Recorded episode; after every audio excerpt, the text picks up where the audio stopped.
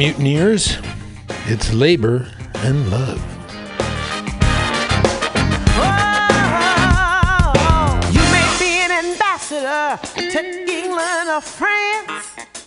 You might like to gamble. You might like to dance. You may be the heavyweight champion of the world. You may be a socialite with a long string of pearls, but you're gonna serve somebody. somebody.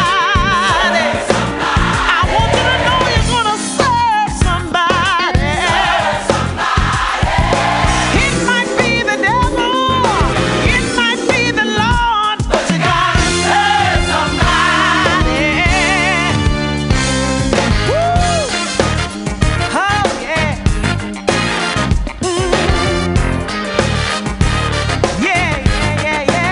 Listen, you may be a star, prancing on a stage. You might have drugs in your command, or women in a cage. You might be a businessman or a high-degree thief.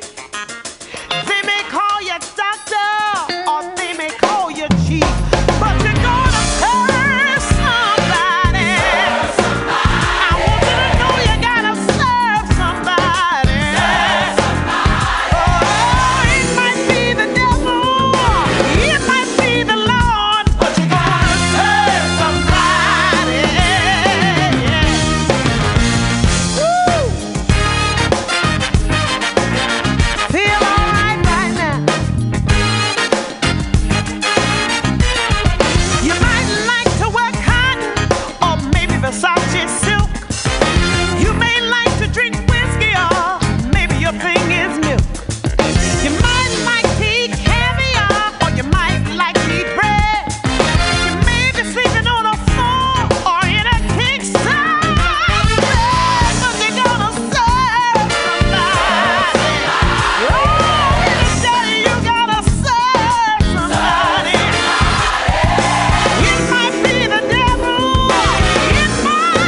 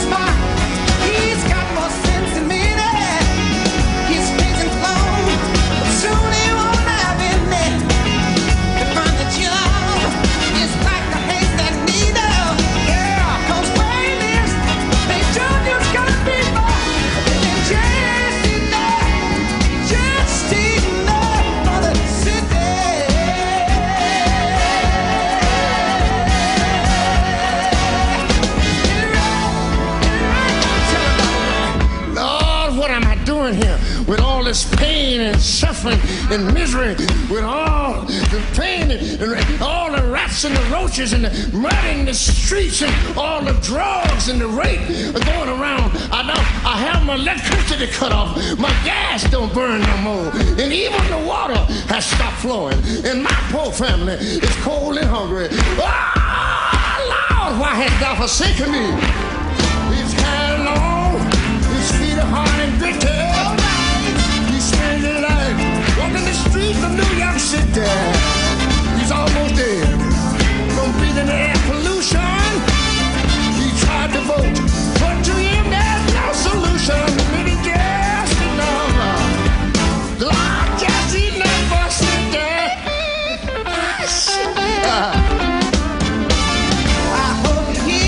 Inside my voice is sorrow, and that motivation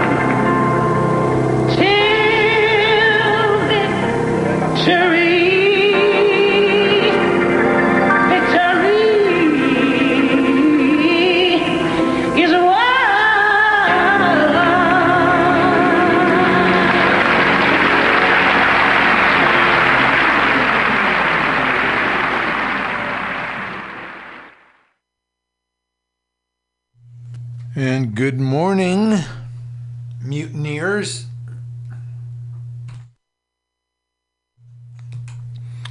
Welcome to the Labor and Love Show on a Saturday morning. Working the day shift with you, at least the morning shift, huh?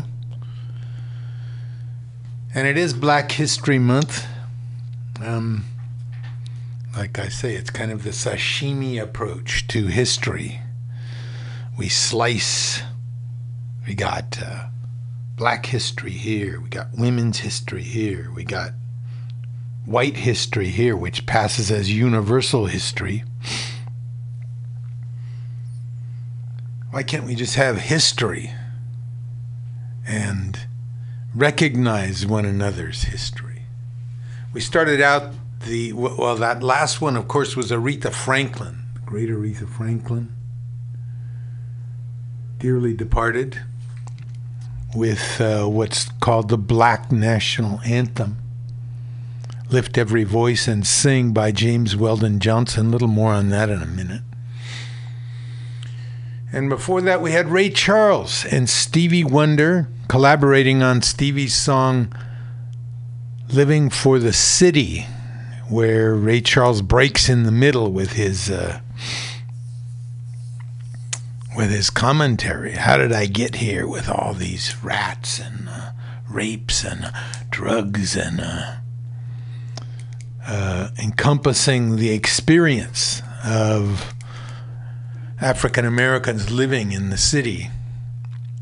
And before that, Beverly Crawford with her rendition of what has become kind of the national anthem of this show, You're Gonna Have to Serve Somebody by Bob Dylan. And yes, you will have to serve somebody. Will it be capital? Will it be labor? Will it be God? Will it be the devil?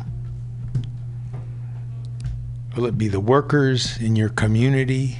The people who are like you, more like you than unlike you? Or will it be the corporate interests? You're going to have to serve somebody. Lift Every Voice and Sing by James Weldon Johnson was written in nineteen hundred. Johnson was uh, twenty-nine years old at the time, and the song was recorded by his brother J. Rosamond Johnson. And, uh, well, let's see. Lift every voice and sing till earth and heaven ring, ring with the harmonies of liberty that our rejoicing rise.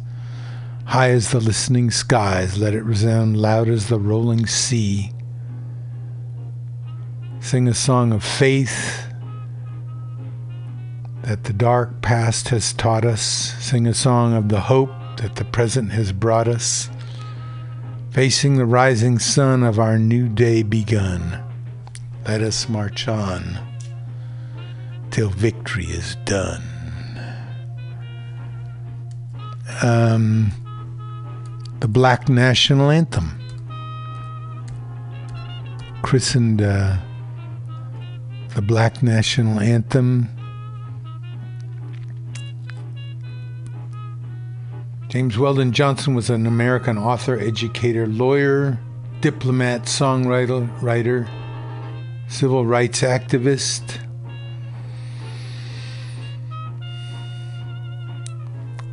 Born in Jacksonville, Florida in eighteen seventy-one. Uh, one of the leaders of the National Association for Colored People, where he started working in nineteen seventeen. nineteen twenty, he was the first African American to be chosen as executive secretary of that organization. Imagine that now. Starting in nineteen oh nine, whites had been the executive officers. He worked in that position from nineteen twenty to nineteen thirty, U S consul to Venezuela. Talk about Venezuela in the news now as the U S again tries to intervene in someone else's government in this hemisphere and replace them with someone more acceptable. more oily. Um,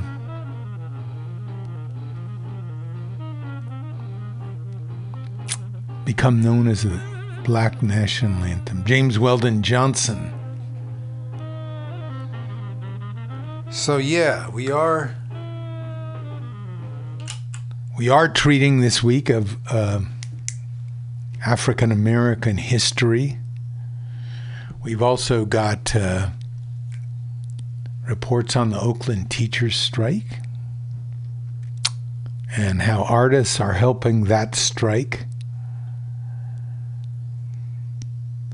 Four black leaders of the labor movement.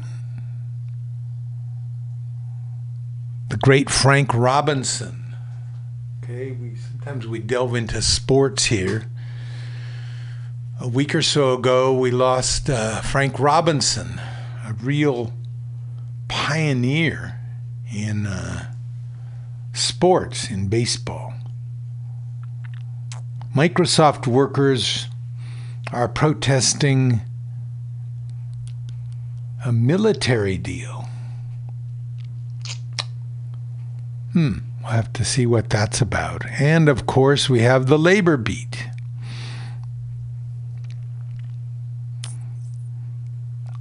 A true artist, someone who whose art belongs to all those who love social justice. Juana Alicia Montoya needs help. Jovita Idar, we talked about last week, I think. Taxes, tax the rich. That's where the money is. How about a maximum wage instead of a minimum wage, huh? How about a maximum wage? The Banner Republic of Honduras. Denver colleagues take a walk.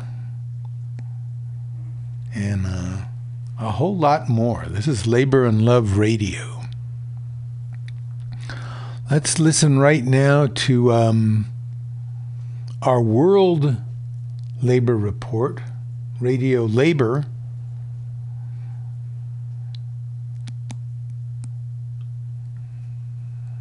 Radio Labor. This is a Radio Labor World Report recorded on Friday, February twenty-second, twenty nineteen. I'm Mark Belanger.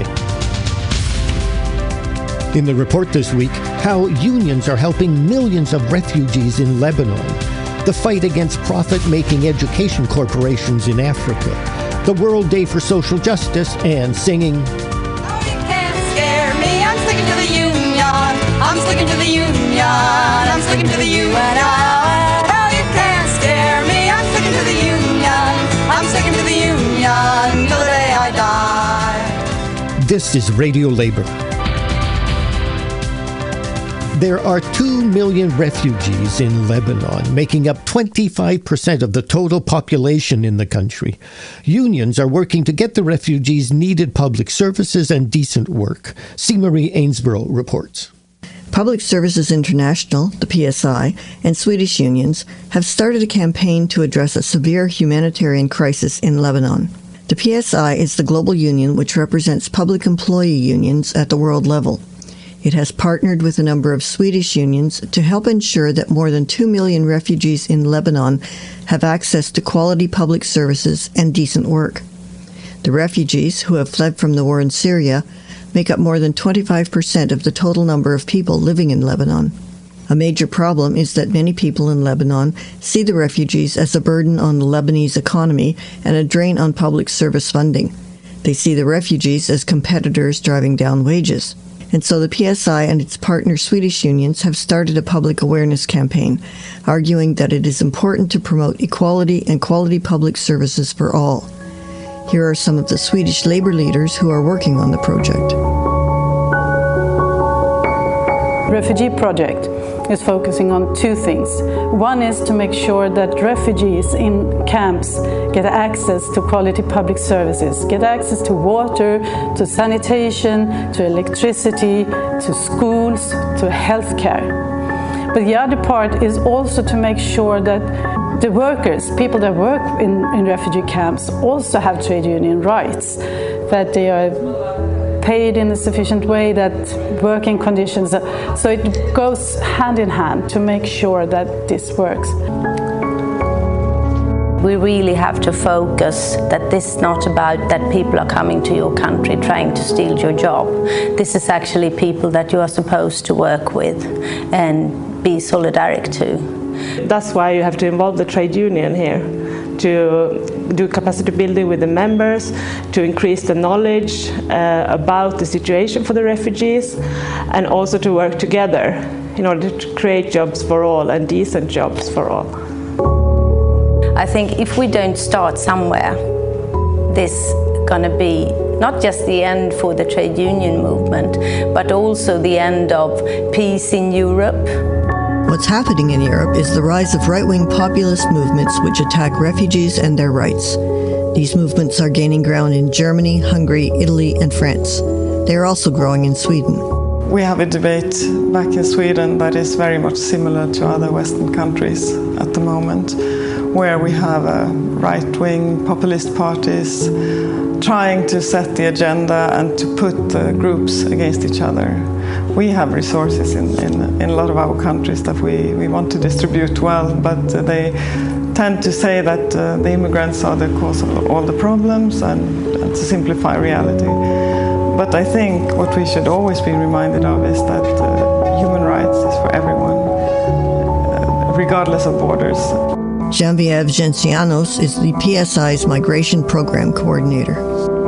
P S I has started a project in Lebanon together with Swedish trade unions in order to give a lifeline to those in need. Syrian refugees and the local population are having difficulties accessing health. Many health facilities across the country are dangerously under-resourced and even short of the most basic equipment. There is a great need for a strong public sector to provide the right to health for everyone in Lebanon. This right to health is a shared responsibility. The global community must step up to this.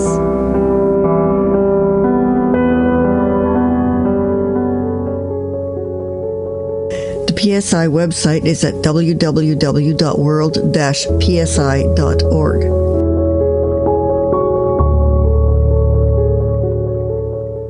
Union leaders have told African heads of state that their countries need to develop more quality public education systems and not partnerships with for-profit corporations. The labor leaders were attending a meeting of the African Union Assembly of Heads of State in Addis Ababa, Ethiopia. Assisting the African labor leaders were representatives of Education International. E I is the global union for teachers and other educators. I talked to Angelo Gavrielatos about the meeting in Addis Ababa. Mister Gavrielatos is the project director at E I, responsible for issues related to the privatization of education.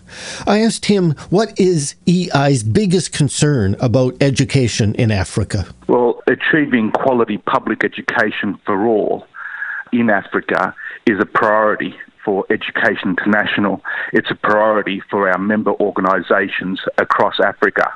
Last week, alongside the African Union Heads of State meeting in Addis Ababa, our elected leaders, our elected African leaders assembled in order to send a very clear message to their heads of state. And that clear message is summarised in three clear points. Number one, reject privatisation and profit-making in education.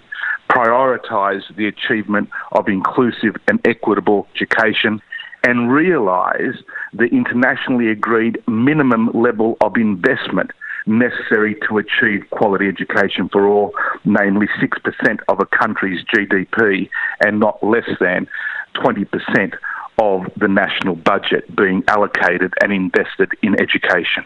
I have heard that there are for-profit companies trying to take over the education systems of African countries, companies such as Bridge International Academies. Was this raised at the meeting in Addis Ababa? Well, certainly last week in Africa, in Addis Ababa, our leaders did put the spotlight on uh, Bridge International Academies.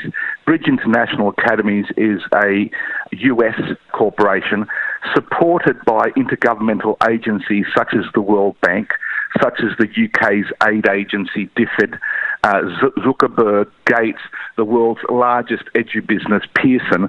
They support this corporate actor, uh, aggressive, in their own words, corporate actor that is seeking to exploit the aspirations of the poor across Africa. This is a for-profit chain. It operates rather as a for-profit chain in Kenya, Uganda, Nigeria, and in Liberia. It has been, courtesy of a government, the former government, it, uh, it operates a number of public schools that were outsourced to it. Bridge International Academies, it should be noted, operates on the basis of maximising profit at the expense of quality. Their business plan includes employing unqualified staff and a highly scripted model, highly standardised model of education where these facilitators, they're not teachers, read word for word off a script, off a tablet, and in facilities that the Ugandan minister described as putting the health and safety of students at risk. February twentieth is the World Day for Social Justice, a day set aside by the United Nations to remind people that the world needs to tackle issues such as unemployment, child labor, slavery, and the right to join a trade union. The U N agency specialized on matters of work in the world is the International Labor Organization. The I L O, which is celebrating its one hundredth anniversary this year, is strongly supported by the international labor movement. Guy Ryder, a trade unionist, is the I L O's Director General. As we mark the World Day of Social Justice, global economic recovery hangs in the balance. Tipping that balance towards sustainable growth and development means tackling social injustice. And my message today cannot be better expressed than in the words of the I L O's nineteen nineteen Constitution, that lasting peace can be established only if it is based on social justice. Today, there is a pervasive sense of deep injustice, that the weakest are being asked to sacrifice the most. Social justice is multidimensional.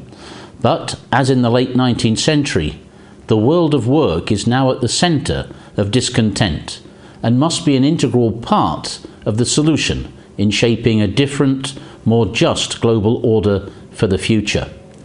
Social and economic inequalities in their multiple forms are rising. Some two hundred million women and men are unemployed. A further eight hundred seventy million women and men, a quarter of the world's working people, are working but unable to lift themselves and their families above the two dollars a day per person poverty line. Some seventy-four million young women and men have no jobs. Youth unemployment is at dramatic levels in a number of countries, particularly in, in Europe and in North Africa. And the length of time young people are remaining idle is increasing, and the scars of youth unemployment, as we know, can last a lifetime. Alongside jobless young women and men, child labour persists. So too does forced labour. In seeking to escape the traps of joblessness and poverty at home, too many women and men are falling into the traps of human traffickers in modern forms of slavery. eighty percent of the world's population lacks adequate social security coverage, and more than half have no coverage at all. Discrimination in its many manifestations is holding back hundreds of millions, especially women, from realising their potential and contributing on an equal footing to the development of our societies and our economies. And in many countries, working women and men seeking to exercise their right to organise freely, to uphold justice and dignity at work, are prevented from forming and joining trade unions. Stepping up the global struggle for social justice is the right thing to do. Now here is the New Harmony Sisterhood Band with Union Maid. There once was a union maid who never was afraid of the goons and the geeks and the company flicks and the deputy sheriffs who made the raid. She went to the union hall when the meeting it was called, and when those company boys came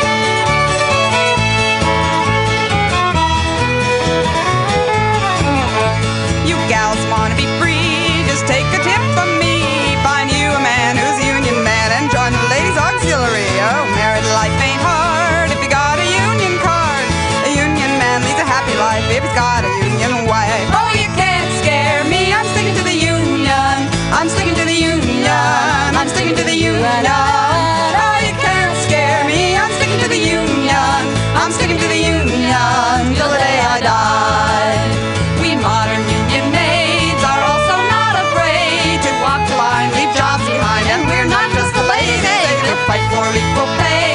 And we will have our say. We're workers to the same as you and fight the union way. Oh, you can't scare me, I'm sticking to the union. I'm sticking to the union. I'm sticking to the union. Oh, you can't scare me, I'm sticking to the union. I'm sticking to the union till the day I die. Hey!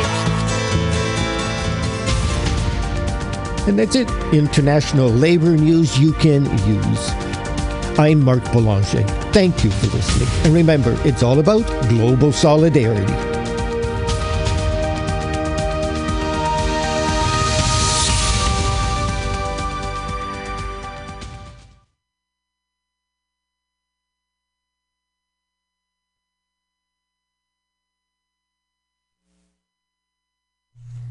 Okay, that was Radio Labor. And uh, the New Harmony Sisterhood. You can't scare me, I'm sticking to the union. Let's turn now to teacher strikes. Okay, of all the places you would think where teachers would get together and, and demand better treatment, more money for their students, for their schools, It might, it, where would it be? Okay, well, West Virginia. Let's start there. West Virginia strikes again, defeating privatization bill in a single day. West Virginia teachers and school employees struck for the second time in a year, successfully defeating an education bill that would have opened the state's first charter schools, attacked teacher seniority, and created education savings, E S As, and school vouchers that divert public funds to private schools. Don't start those buses tomorrow, said Joe White, executive director of the West Virginia School Service Personnel Association. He was announcing the second statewide education strike in West Virginia in a year. Alongside the leaders of the state's two teachers' unions. West Virginia teachers emboldened educators across the country last year when they struck to defend their health insurance and win raises. But when the legislature returned this January, hostile legislators brought forth an omnibus education bill. Would have opened the state's first charter schools, attacked teacher seniority, and created education savings accounts and school vouchers to divert public funds to private schools. Although the bill also included pay raises, funds for rising health insurance costs, and more money for public education, educators were not fooled. They could see it was designed to suck funds from public schools and open the door to privatizers. West Virginia, Oklahoma, Colorado, and now Oakland, California. Here's a video from the first day of the teacher strike in Oakland. Can't take it no more.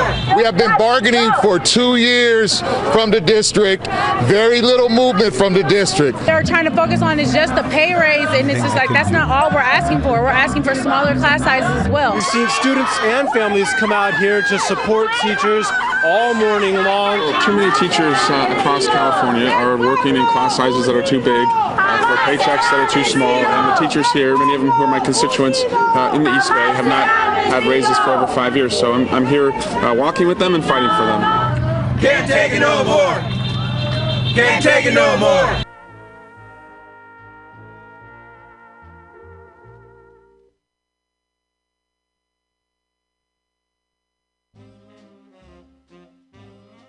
Okay, the teachers in Oakland have been greatly helped by the participation of arts organizations.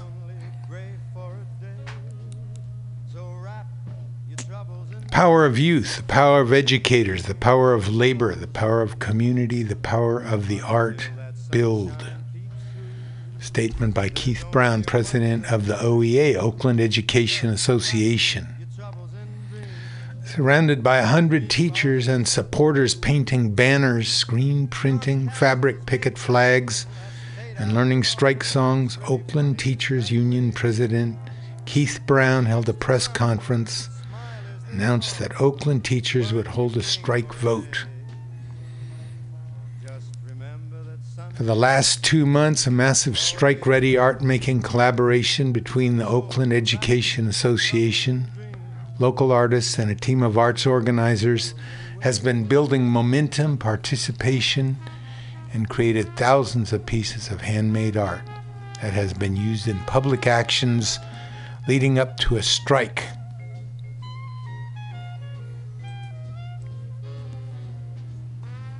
Okay, so this is where art was a Arundhati Roy who said that art helps social justice movements by showing us the boundaries of the tyranny. And keep Oakland open. This is an artist who's saying, who was asked, how did you start making art with teachers' unions? What impact or use did it have for teachers' fights? He says, I guess the beginning of my making art with teachers' unions was bringing overpass light brigade messages to school board meetings. He goes on to talk about the Milwaukee Teachers Organization. So that strike is ongoing. Been on strike now for three days, so if you have time and you're so inclined, take a drive over to Oakland, call up the O E A and see where people are picketing. They're picketing actually different schools or going around different parts of the district. Remember, they're on strike there in your name. And against privatization. What's the difference between a private, privatized school, a charter school? Isn't it still under the auspices of the school board? Well, yes or no. In a lot of situations, charter schools are granted an immunity from lots and lots of the restrictions that public schools have. But the key to it all is that public schools are community controlled. It's a democratic structure, even if it's not always democratically carried out. Public schools are your schools. Charter schools belong to the corporations that they serve. Okay, let's see here. Looking for uh, Sam Cooke. Let's play some Sam Cooke. Hmm. Well, here's A. Philip Randolph. Philip Randolph.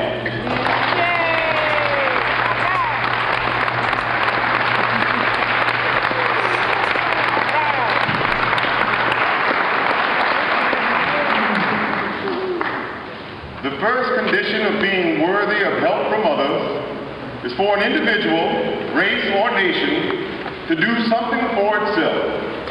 I consider the fight for the black masses to be the greatest service that I can render to my people, and the fight alone is my complete compensation. My name is A. Philip Randolph. The A stands for Asa. I was born April fifteenth, eighteen eighty-nine, in Crescent City, Florida.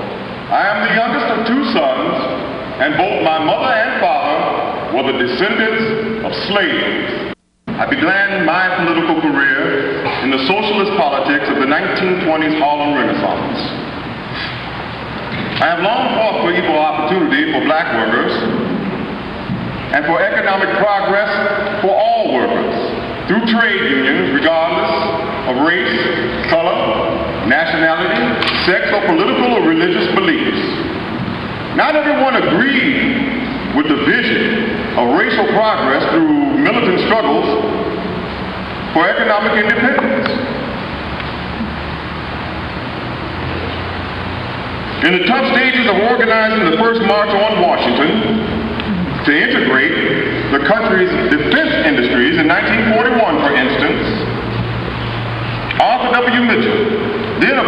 representative of the U S Congress from Chicago called me the most dangerous Negro in America.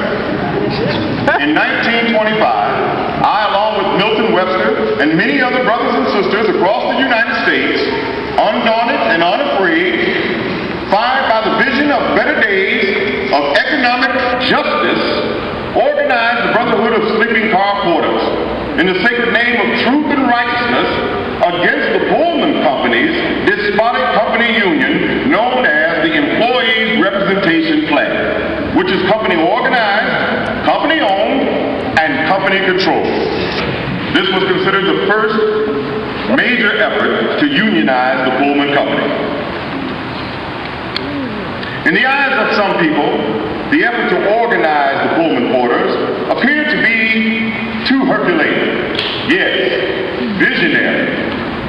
Down in Thomas's rush forward to advise that it was impracticable, suicidal, folly, impossible. But our answer? We have organized. Yes, we have organized over seven thousand strong men in the Pullman service running on the road, built, supported, and maintained the organization, and made it possible for the Brotherhood to present the Porter's case, despite the unlawful intimidation practiced by the company upon the Porters to compel them, the Porters, to act against their own interests. The Porters are standing strong, and in from meetings from coast to coast have resolutely signified their desire to push forward with their fight to secure labor rights, better working conditions, and manhood rights.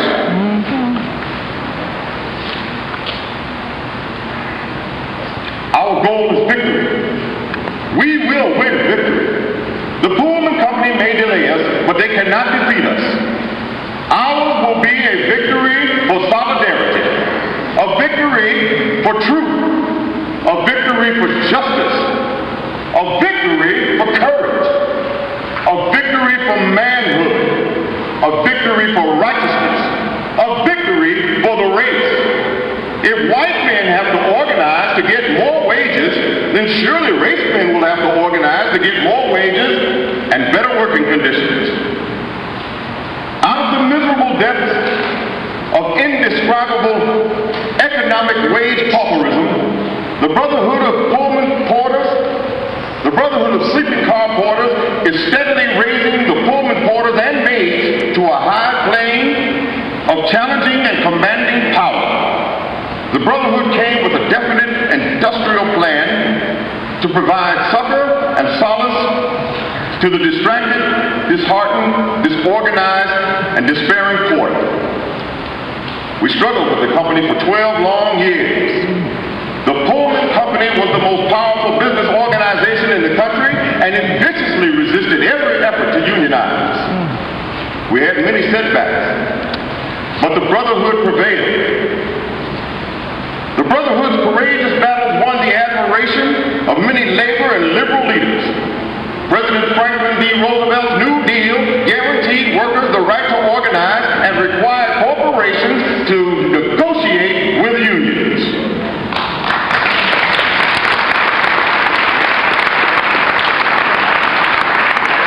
In nineteen thirty-five, the Pullman Company was forced to sit down with the Brotherhood. We moved to secure formal affiliation with the A F L and was finally granted an international charter. In nineteen thirty-seven, the Brotherhood, which remained in the A F L, finally was given a contract from the Pullman Company, the first contract between a company and a black union.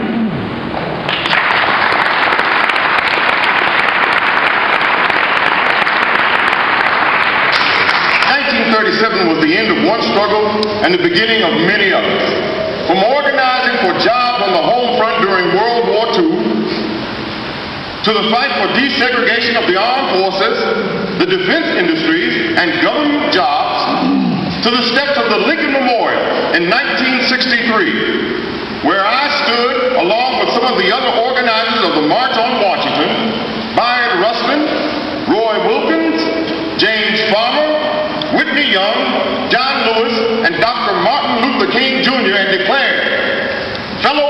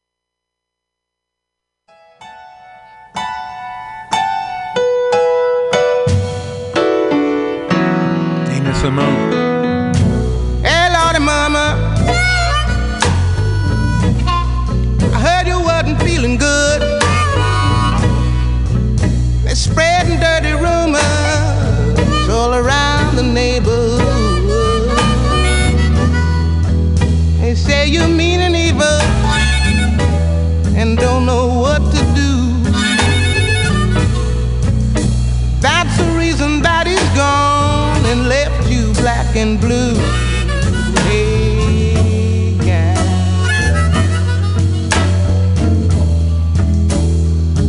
Tell me what you gonna do.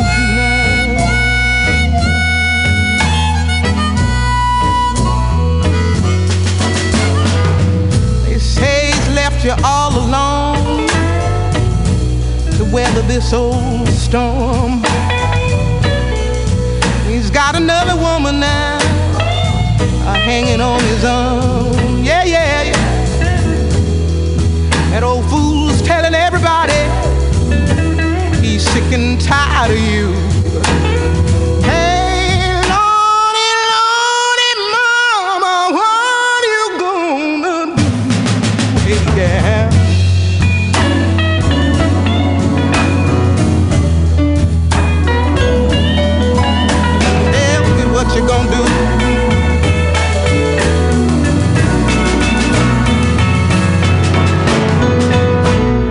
Say you left a fuss and fight and bring a good man down and don't know how to treat him when he takes you on the town.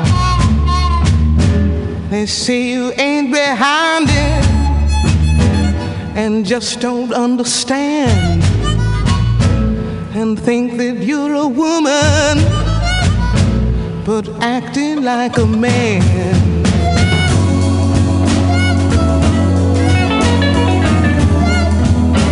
Hey, Lottie Mama, what you gonna do now?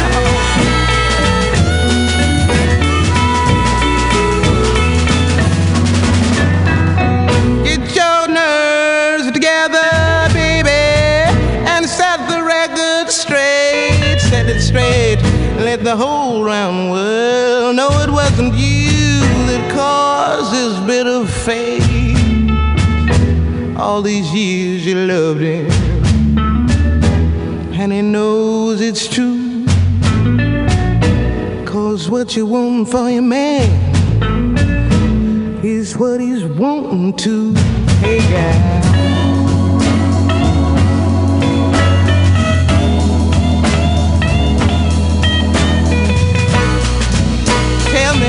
What you gonna do?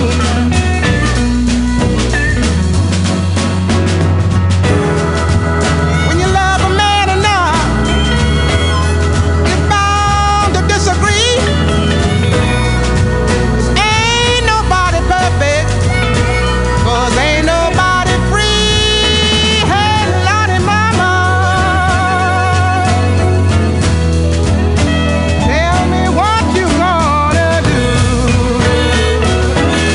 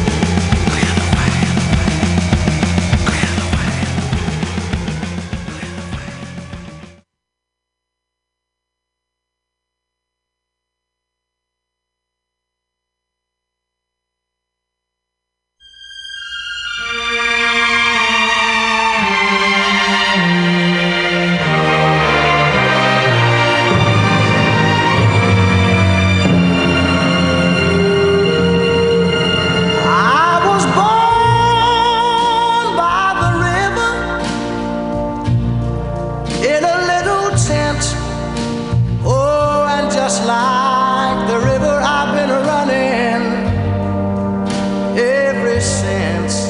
It's been a long, a long time coming, but I know a change gonna come. Oh, yes it will. It's been too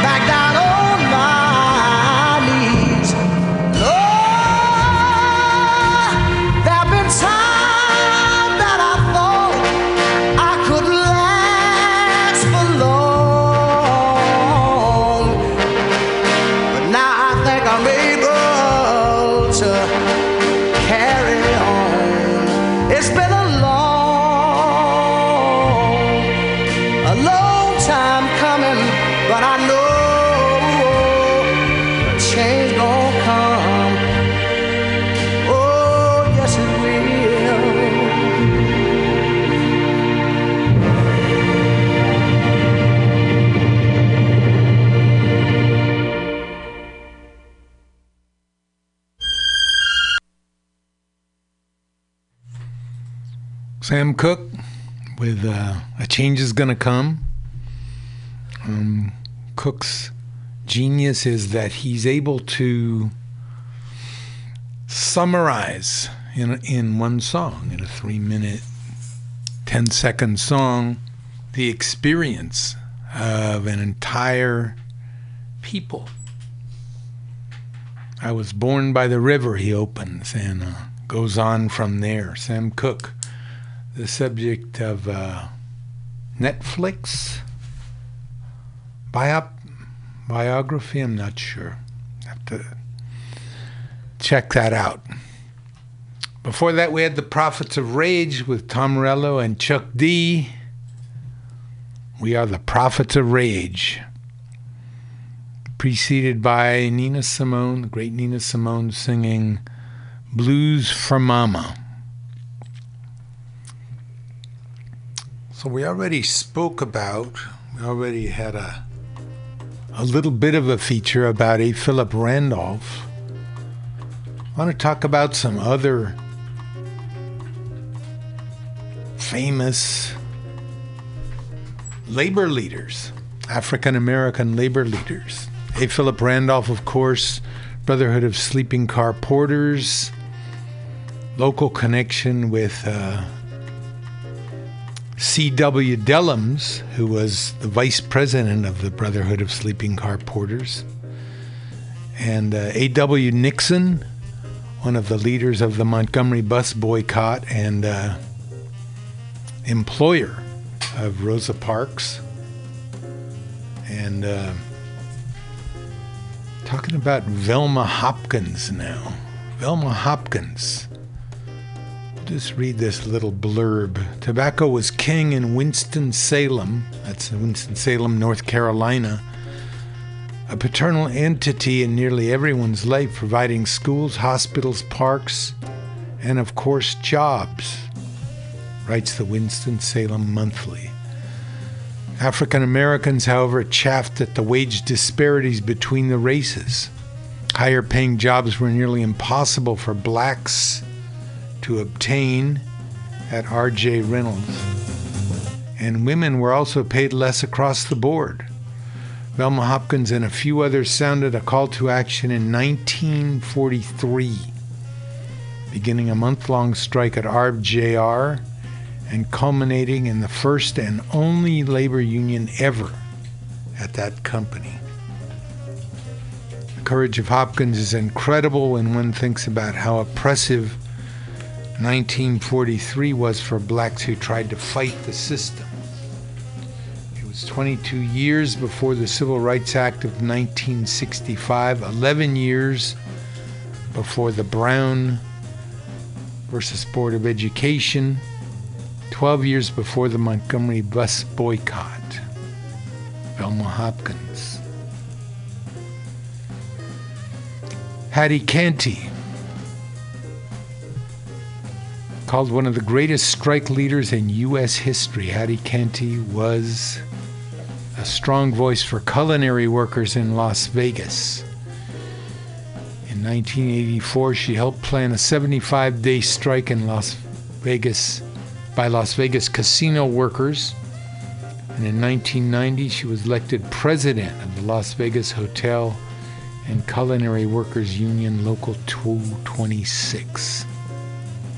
According to Wikipedia, as president, she led a number of publicized strikes, including a nineteen ninety-one strike where Canty led five hundred fifty culinary workers from New Frontier Hotel and Gambling Hall in protest of unfair labor conditions. The strike was the longest labor strike in American history and lasted for six and a half years. And of course, we note Martin Luther King Junior nineteen sixty-one gave a powerful speech to the A F L C I O convention.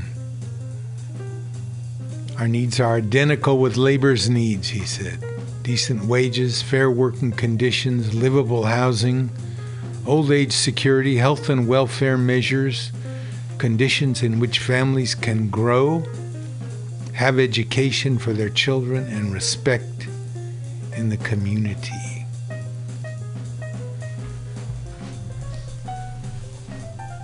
Whether it be the ultra right wing in the form of the Birch Society,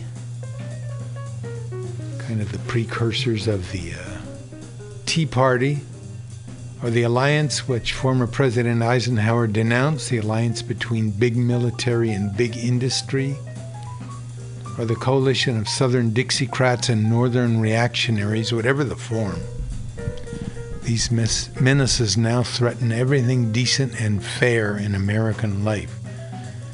Their target is labor, liberals, and the Negro people, and we could throw in a lot of others too. So this is the Labor four one one website. Check it out yourself. See what you think.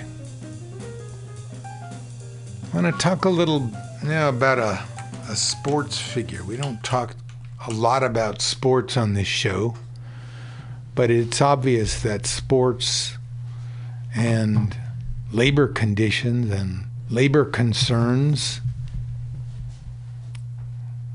Um, come together.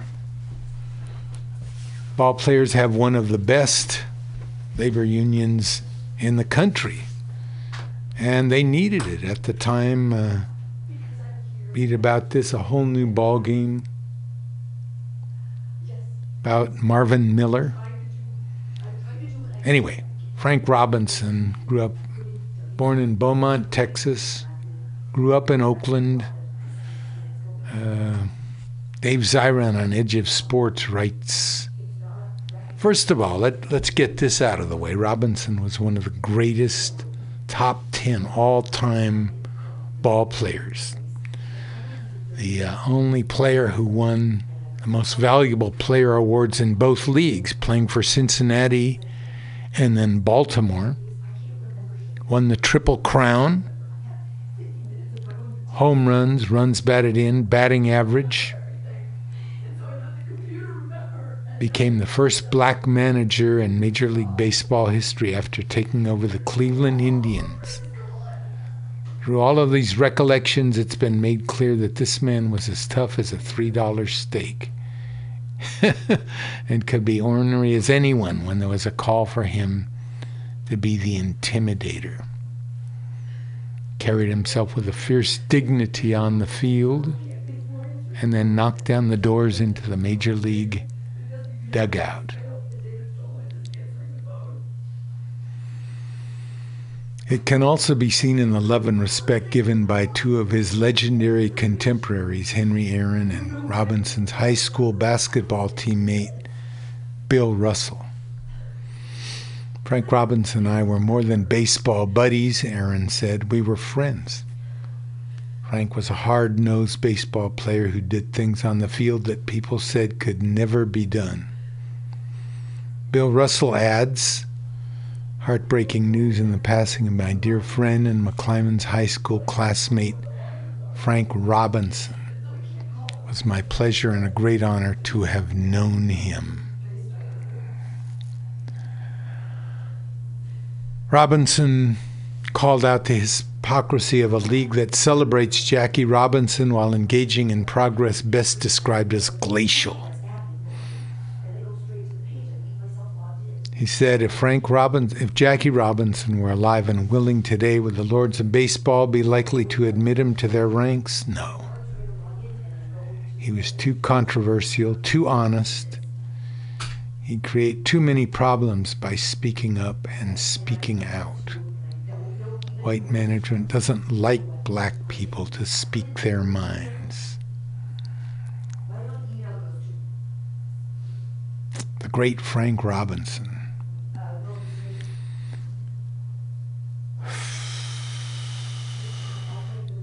All right, let's let's take a look now at Microsoft workers.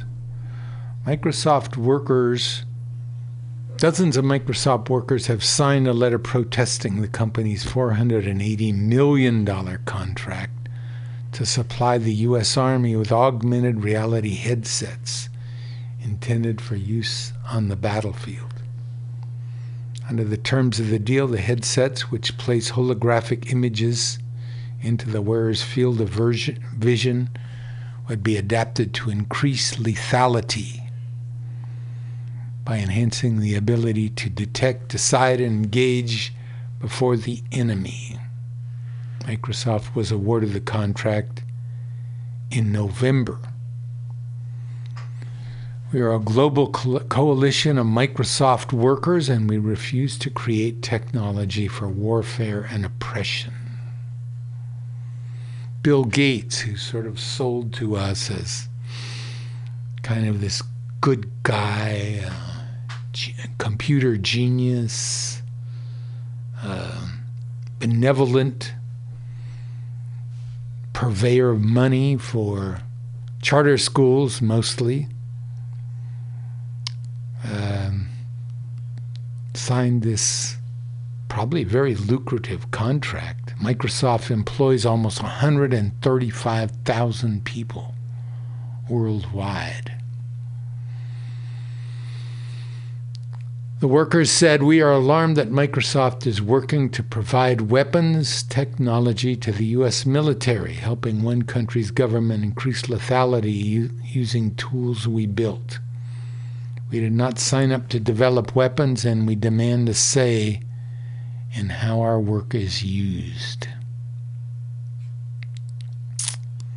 The open letter comes days before Microsoft is expected to unveil HoloLens two, an upgraded version of its augmented reality headset. Microsoft workers not having it. All right, before we get back to the labor beat, let's uh, play some music.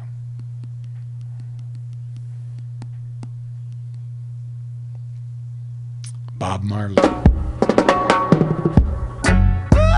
Na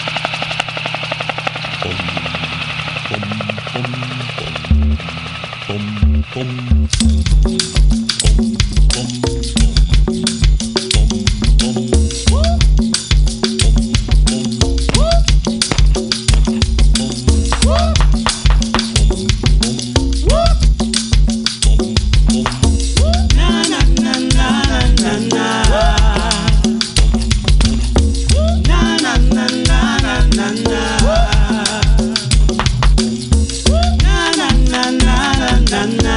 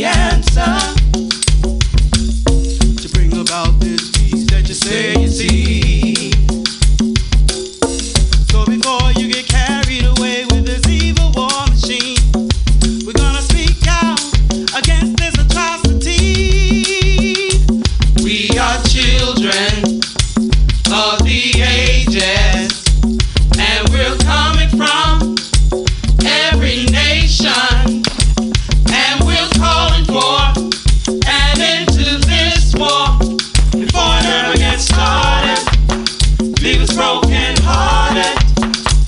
We are children of the ages, and we're coming from every nation, and we're going for and into this war before it ever gets started. Leave us broken hearted.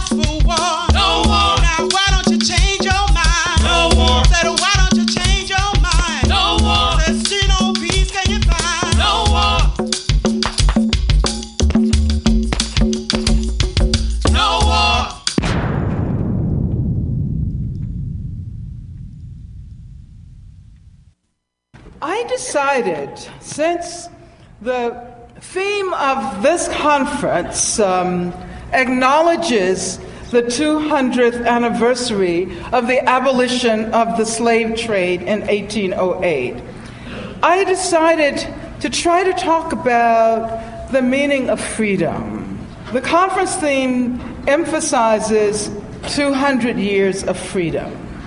Now, what has that freedom meant for people of African descent? What has that freedom meant for the black world? And what has been the relationship to communities that are differently racialized, but nonetheless uh, suffer under these cycles of oppression?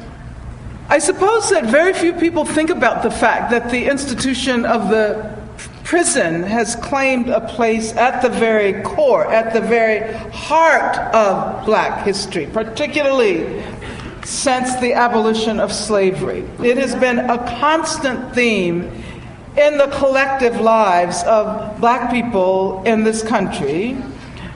It has also been a constant theme in the collective lives of Chicanos, and it is increasingly a major aspect of the lives of people who are racially oppressed in Europe, but also in Latin America. And if one looks at the extent to which the institution of the prison is beginning to replace, on the continent of Africa, institutions like educational institutions, healthcare institutions. Now, when Carter G. Woodson proposed in nineteen twenty-six that a week be set aside for the celebration of Negro History Week, he was confronting a dominant culture that almost totally marginalized black accomplishments. And it was important to transmit the message that we were capable of vastly more than white supremacist society attributed to black communities. And then, of course, a half century later, the celebration was extended to the entire month. Uh, and the month of February offers us a kind of microcosm of the um, history of the black world. Uh, February is the month, as far as uh, the United States of America is concerned, when the fifteenth Amendment, which authorized black suffrage, um, black male suffrage, uh, and I guess I should say parenthetically that it's very interesting, isn't it, how those debates uh, that happened in the nineteenth century are being replayed under contemporary conditions. Maybe we'll have a chance to talk about that before uh, we leave today. But I was talking about the month of February. The Freedmen's Aid Society was founded in February. W E B Du Bois was born in February, February twenty-third. eighteen sixty-eight. And if I remember correctly, I think uh, that was the day I got out on bail. I got out of jail.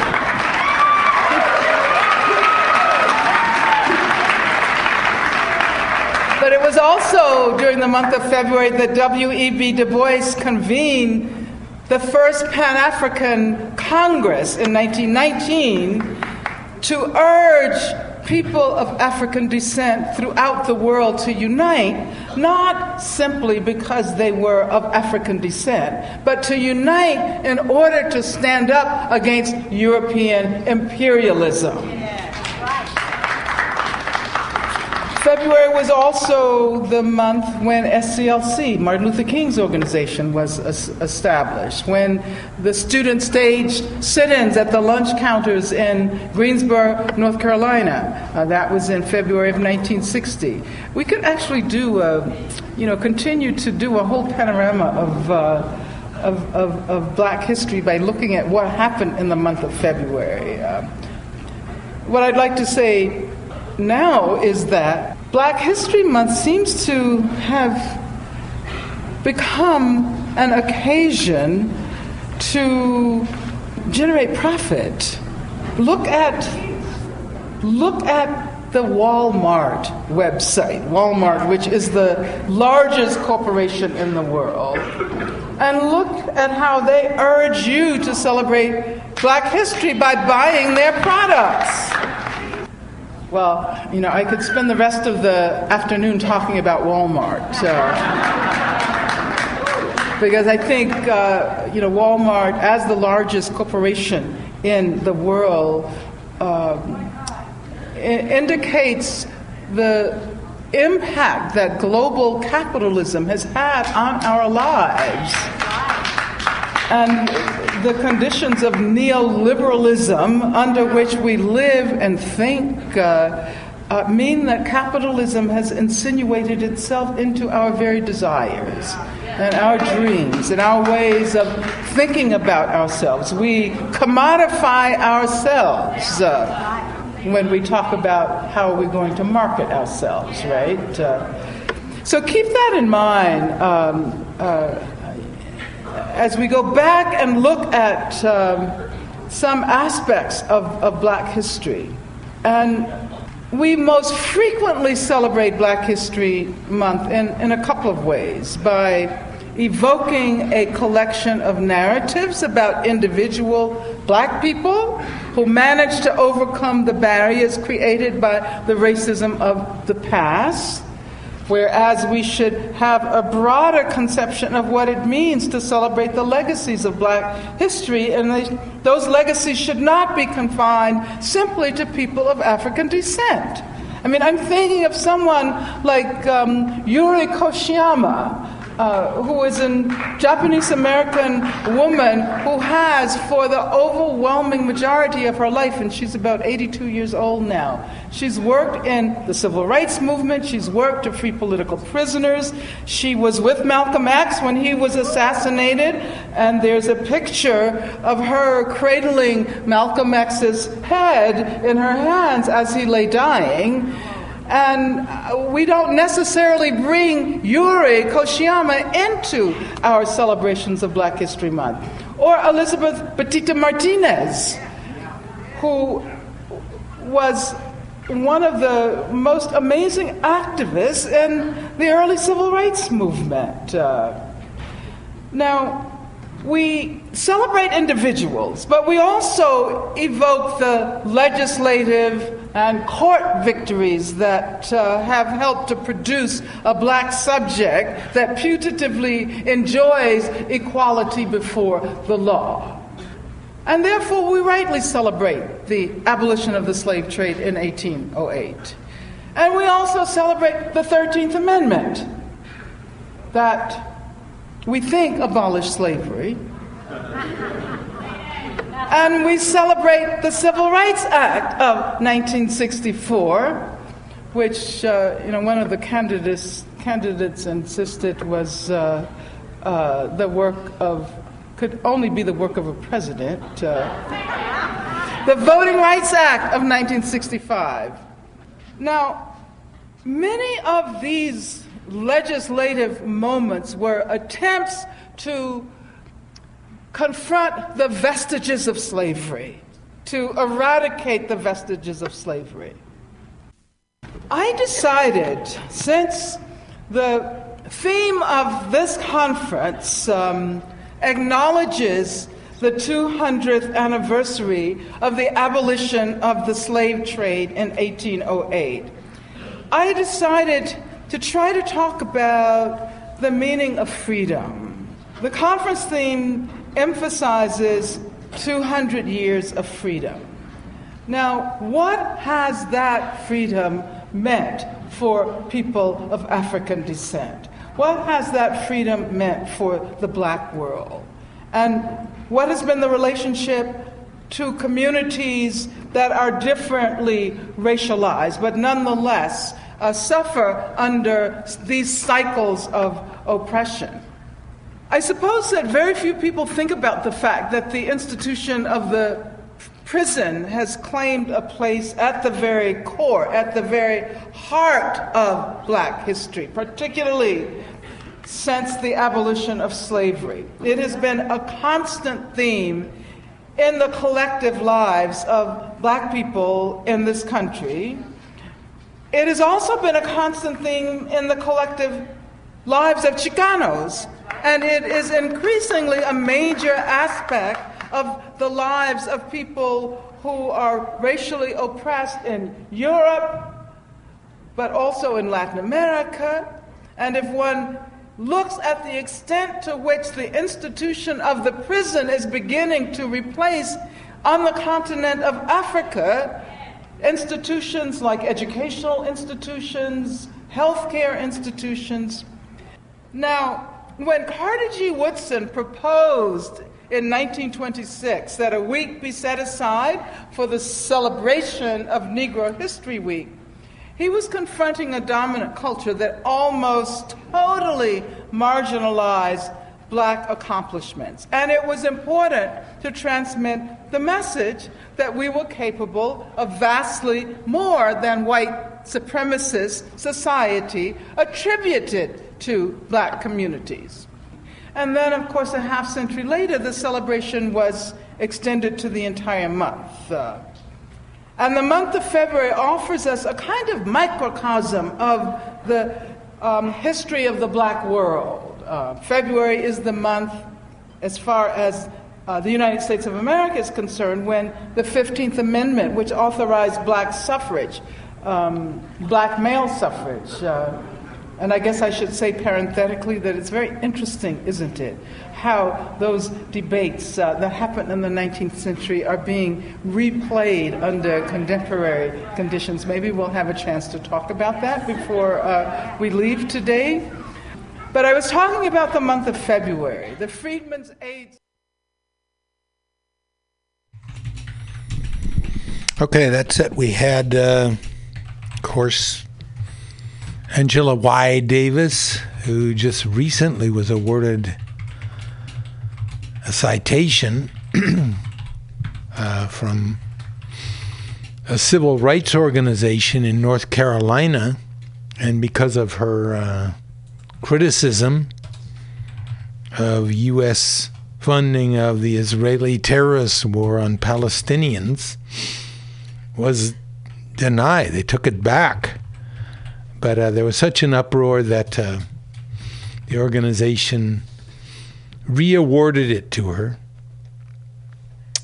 Um, before that, we had Fruit of Labor, a North Carolina group of musicians and cultural workers who are dedicated to democracy in North Carolina.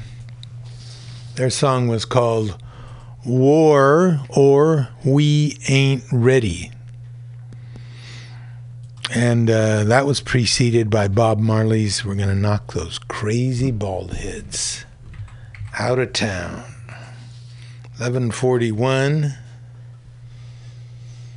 Coming up on, well, next show is uh, my buddy Scott Walker with uh, the Flat Black Plastic Show. I want to say something about the Mutiny Radio Comedy Festival, the fourth annual Mutiny Radio Comedy Festival. fifty comics, twenty-five shows, five days from March first to March fifth. That's coming right up. That's this week. Mutiny Radio, twenty-seven eighty-one twenty-first Street at Florida. Come on down. Mutiny Radio is a true community arts organization. And the annual comedy festival here is one of the real highlights of the underground comedy movement here in San Francisco and throughout the Bay Area. People come from all over, from all parts of the country to participate. So come on down.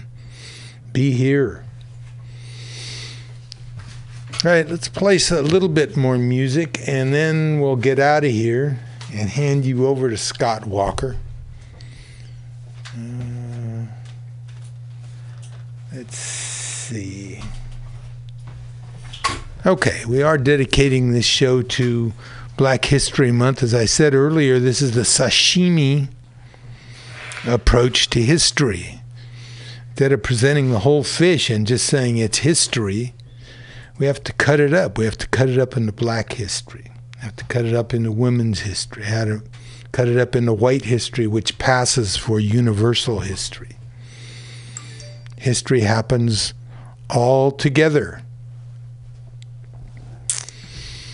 Okay.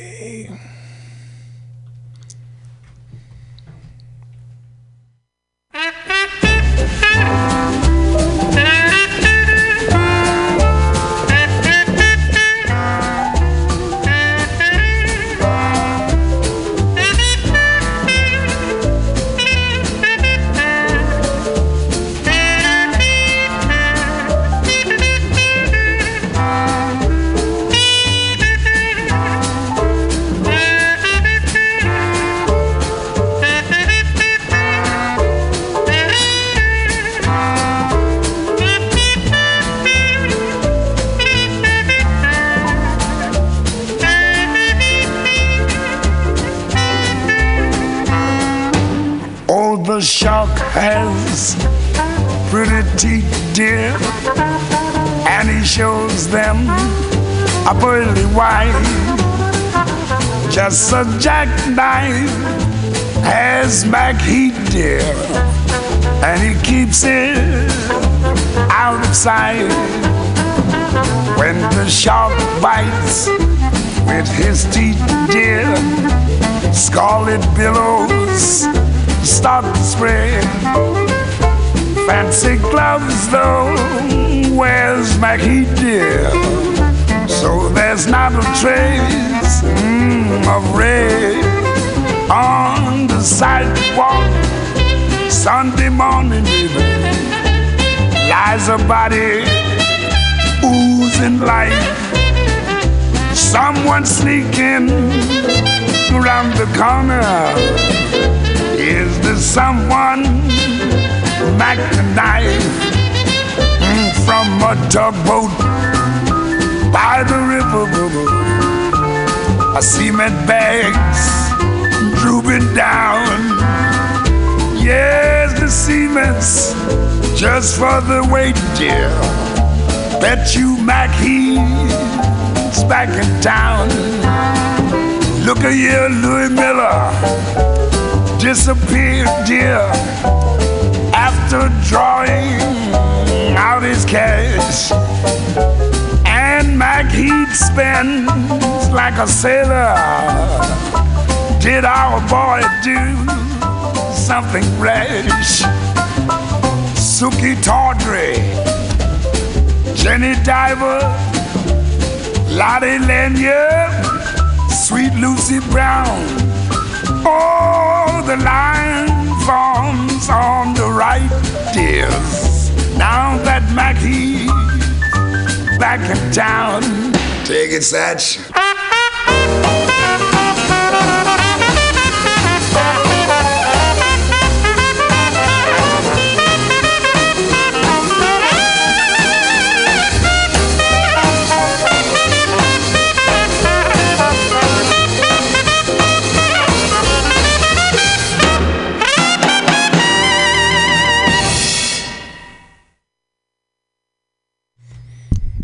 Louis Armstrong with Mac the Knife. Let's read one of our credos, a couple of our credos here. Can I tell you a secret? This is from Really American on Facebook. Can I tell you a secret? What's the secret? I don't even care if there are undocumented immigrants in this country. Can I tell you that secret?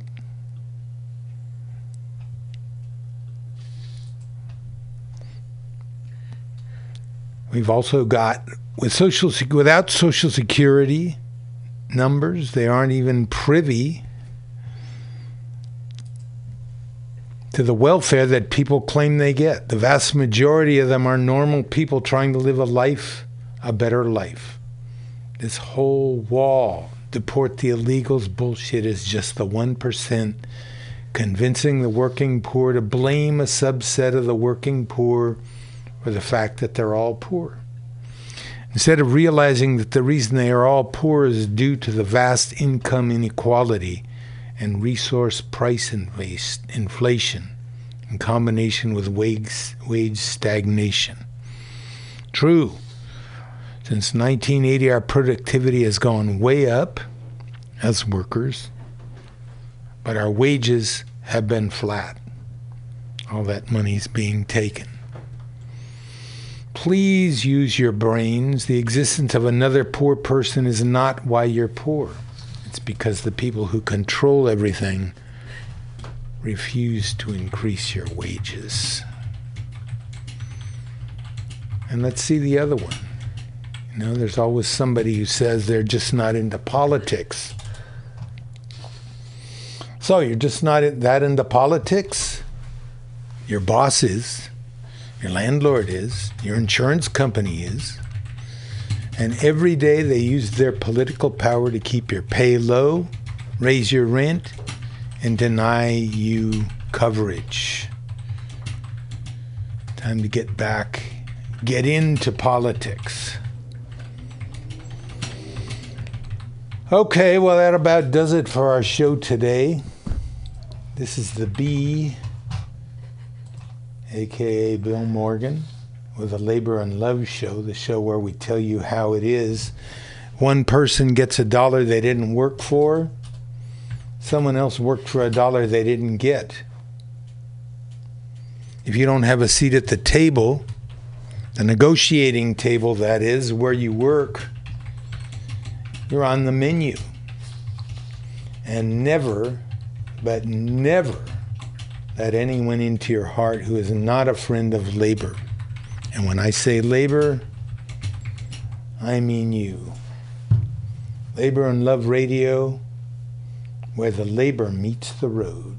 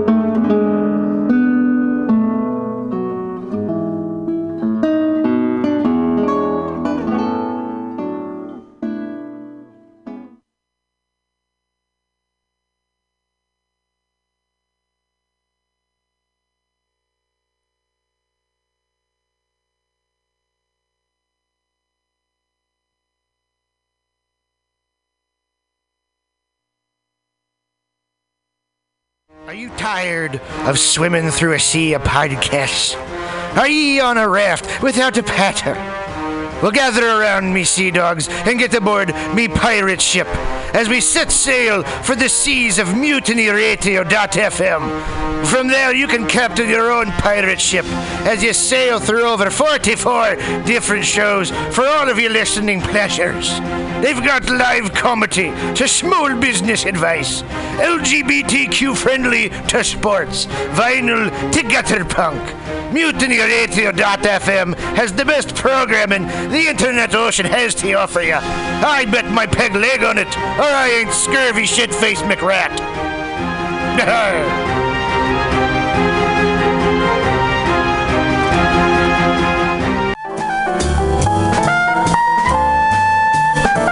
Asiento. Asiento. Take a seat at Asiento on twenty-first and Bryant. Meet friends for a drink, have delicious tapas, and a relaxed community atmosphere. Asiento, honestly, is a wonderful place. They have incredible bartenders and board games all over the walls, trivia on Mondays, Taco Tuesdays, First Wednesday, live jazz, live D Js Thursday, parties. The food is darn good. Special happy hour prices all night long with your Mutiny Radio Comedy Festival ticket, March first through fifth. Check out the schedule at w w w dot asiento s f dot com. Come take a seat. I had a date there and it did not go well. But it wasn't the fault of the place. They're very nice. Asiento.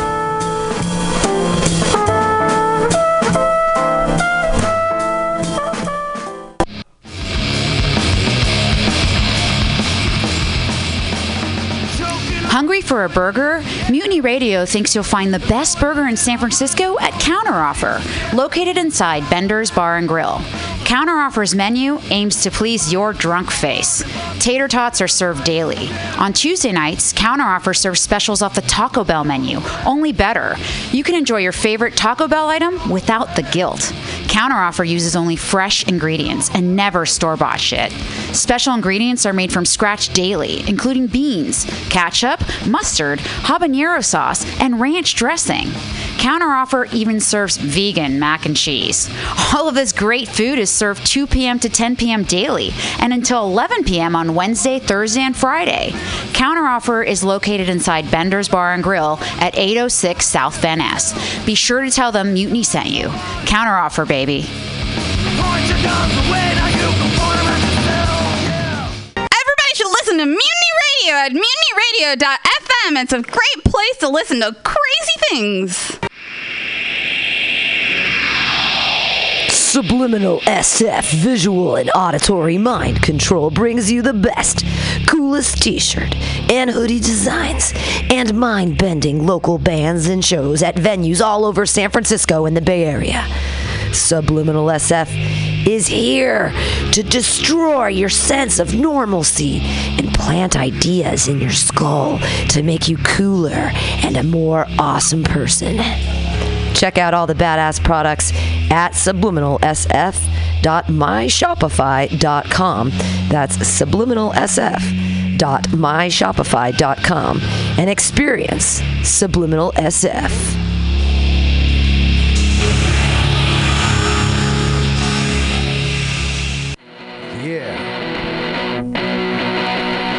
Welcome. Bender's Bar and Grill, located at eight oh six South Van Ness in the Mission District of San Francisco. Your favorite bar with awesome bartenders, rotating local art, and a killer back patio.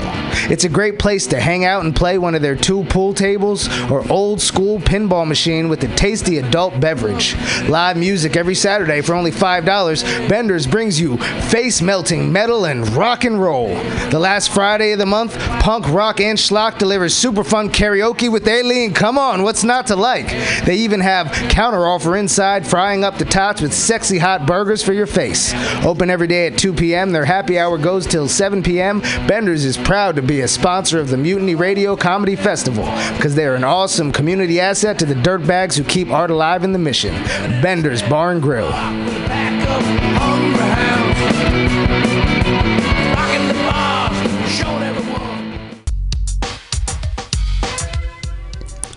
Hi, welcome to My Limited View. I am your host, Sergio Novoa. And I'm your co-host, Vanessa Wilkins. Join us every Tuesday from twelve to two at mutiny radio dot f m as we share stories, our personal stories. And struggles and challenges. And we'll also have guests come in and share their stories. And hopefully through all this, we can expand our view. Or your view. Yes, and there'll be plenty of dick jokes, so don't worry. It's not always going to be heavy. Yeah, I might even share black hair tips. Black hair tips. Don't know anything about it. Sorry. All so, on My Limited View. Yes, every Tuesday from twelve to two. Uh, oh, you can if you can also find us on Apple Podcasts. Oh yeah, and Google Play and Stitcher, iTunes. Oh, you already said that. TuneIn Radio, uh, Stitcher. You said that. Spotify. Oh my God, there's just so many. And Overcast.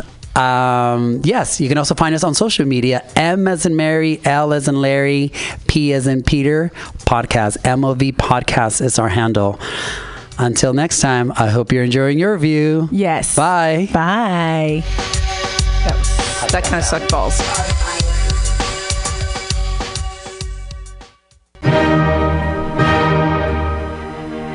Good evening there, my friends here at mutiny radio dot f m. Chester Cashcock here, and giving you my love and regard as well as movies over there. And uh, I just wanted to let you guys know that anytime I go swimming in my vault of rare coins and piles and piles of filthy cash, I can't help but listen to Pamtastic's Comedy Clubhouse every Friday from eight to ten p.m. I mean, if anyone who knows anything about comedy knows that Pamtastics books the best of San Francisco and beyond's underground comics.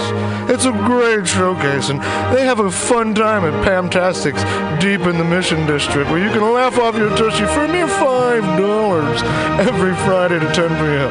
And I laugh because five dollars, I mean, that's what I use to wipe my tushy with.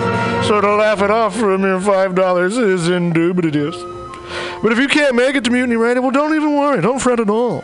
You can simply download the podcast post-show and giggle in the comfort of anywhere, like your Aspen summer home on the mountain ridge with the kayak ceiling. So all you got to do is just go to podcastics.pcrcollective.org slash comedy clubhouse, or you can listen live every Friday from eight to ten p.m. as your host Pam Benjamin brings you the best comedy from San Francisco and beyond the universe. And what's better than the universe? It's a cash card.